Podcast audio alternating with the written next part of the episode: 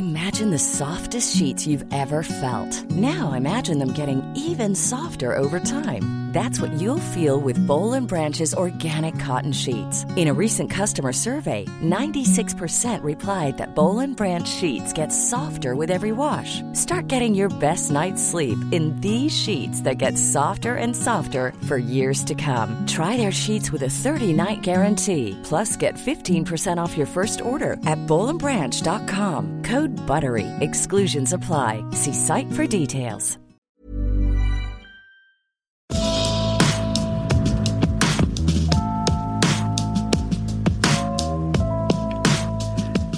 Salut, c'est Gilles Durand. Bienvenue dans Première fois, la série podcast de 20 minutes consacrée aux premières fois dans le sport. Épisode 4, quand la guerre civile et le boycott ont laissé le tournoi des cinq nations sans vainqueur. C'est un récit d'Émilie Delettré. Dimanche 30 janvier 1972 à Derry, en Irlande du Nord. Une dizaine de milliers de manifestants défilent pour l'égalité des droits civiques entre catholiques et protestants. Voilà 50 ans que la République d'Irlande catholique a été proclamée. Sauf pour un petit bout de l'île resté sous le giron du Royaume-Uni et des protestants. En Irlande du Nord, une certaine tension demeure entre catholiques et protestants et ce dimanche, elle atteint son paroxysme lorsque l'armée britannique fait feu sur la foule. Bilan 14 morts. Un Bloody Sunday, dimanche sanglant, qui sonnera le début d'un conflit armé où 500 personnes perdront la vie durant l'année 1972. Loin des balles, c'est autour d'un ballon ovale que les antagonismes entre l'Irlande et le Royaume-Uni vont se focaliser. Le tournoi des cinq nations de rugby vient de débuter la veille du massacre de Derry. L'Irlande, qui réunit aussi des joueurs d'Irlande du Nord, a gagné son premier match en France. Elle remporte le second deux semaines plus tard en Angleterre, dans un climat totalement apaisé. Et si les Irlandais remportaient cette année le tournoi?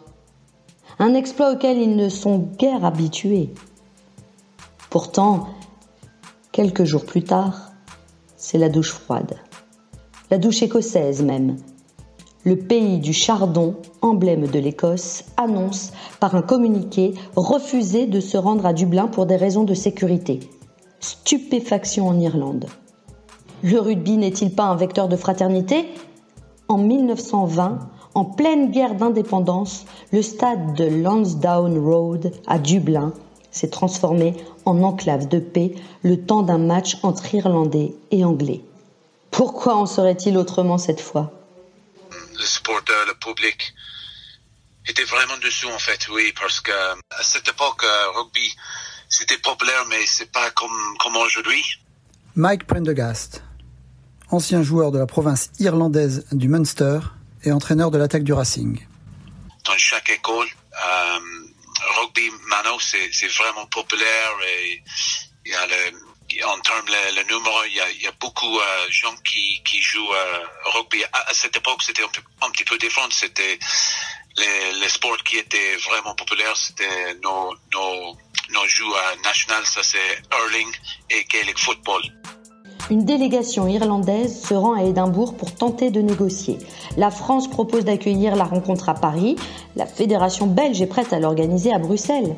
Rien n'y fait la fédération écossaise maintient son boycott contre l'Irlande, qui voit dans ce geste une punition pour avoir soutenu les catholiques d'Irlande du Nord, dont la majorité des protestants sont originaires d'Écosse. Et voilà que la fédération galloise s'y met aussi. Pas question de jouer en Irlande. Le prétexte? Aucune compagnie aérienne ne veut se rendre à Dublin. Pour l'Irlande, les rêves de succès et de grand chelem s'envolent. Pour la première fois, un événement politique contraint le tournoi des cinq nations à rester inachevé, sans vainqueur. À quelques kilomètres au nord de Dublin, à Belfast et en Irlande du Nord, le conflit va encore durer une trentaine d'années et faire plus de 3500 victimes. Derek Gallagher, bonjour. Vous êtes euh, irlandais, habitant en France depuis 25 ans et grand amateur de rugby. La, première question qu'on se pose concernant cet épisode de, 1972, c'est comment ça a été perçu en Irlande? Et à votre avis, est-ce qu'il y avait un, vrai risque pour les joueurs gallois et écossais de, venir à Dublin en fait cette année-là? 1972. Je pense euh, chez les Irlandais, il y avait une grande déception que donc euh, les deux équipes euh, ne fassent pas donc le voyage jusqu'à Dublin, même si la situation était très compliquée. Il semblerait que les équipes auraient été en sécurité à, Dublin même. Hein. donc, je pense que le sentiment dominant, c'était un sentiment de déception. Voilà. Alors le, rugby c'est le, le seul sport euh, qui réunit les, deux nations, euh, que ce soit l'Irlande, euh, enfin la République d'Irlande et, l'Irlande du Nord. Comment on peut expliquer ça historiquement que, que, ce soit le seul sport qui réussit à faire la, jonction entre ces deux pays? Peut-être on pourrait expliquer dans un premier temps pourquoi il n'y en a pas en football par exemple. Hein. Euh, en football, pour, pour commencer, la fédération était basée à Belfast. Donc euh, les dirigeants euh, dans ce qui allait devenir la République d'Irlande, les dirigeants du football, avaient la perception que la fédération basée à Belfast euh, sélectionnait beaucoup de joueurs nord-irlandais pour l'équipe qui représentait l'île. Et du coup, il y a eu donc une nouvelle fédération qui a vu le jour dans ce qui allait devenir la, République d'Irlande. C'était en, en, quelle année ah, ça c'est une bonne question. Euh, je pense c'est sans doute dans les années 30. Hein, je ne pourrais pas dire avec certitude, euh, mais me semble-t-il dans les années 30. Il fut un moment où des joueurs euh, jouaient pour les deux équipes, d'ailleurs, hein, Irlande du Nord et, l'Irlande, donc est devenue la République d'Irlande. Il y a eu peut-être une dizaine d'années où des, joueurs jouaient pour les deux équipes au niveau international. Pour le rugby, ça n'a jamais été le cas.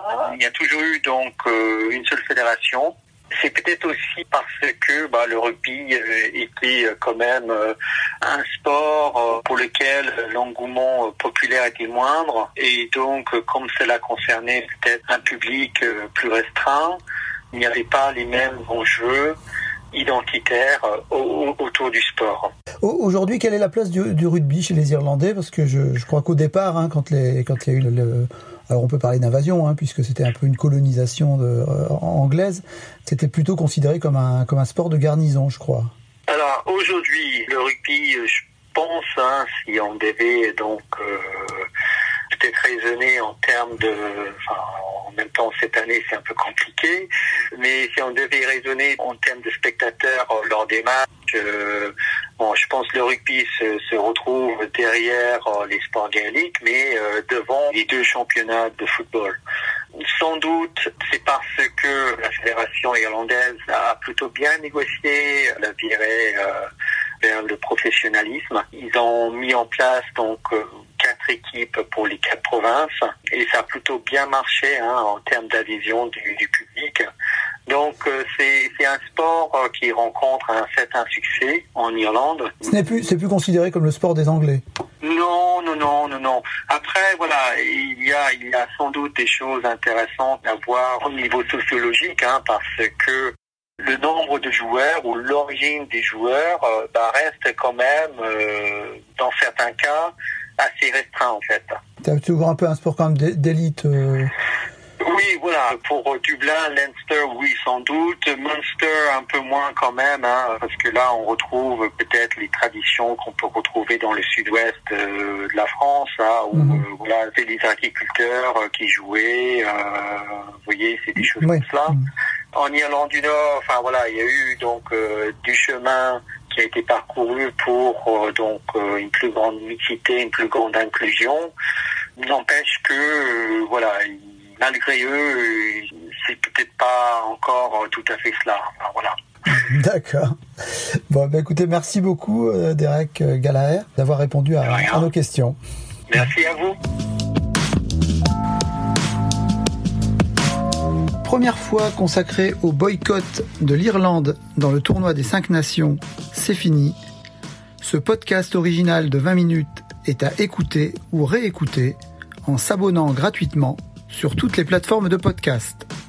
À bientôt!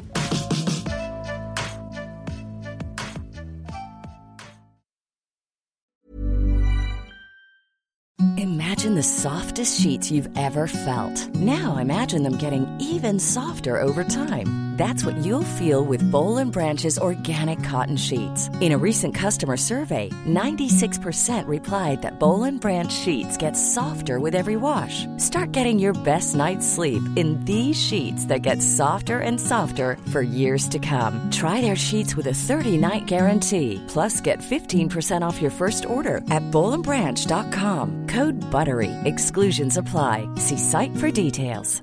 Hi, I'm Daniel, founder of Pretty Litter. Cats and cat owners deserve better than any old-fashioned litter. That's why I teamed up with scientists and veterinarians to create Pretty Litter. Its innovative crystal formula has superior odor control and weighs up to 80% less than clay litter. Pretty Litter even monitors health by changing colors to help detect early signs of potential illness. It's the world's smartest kitty litter.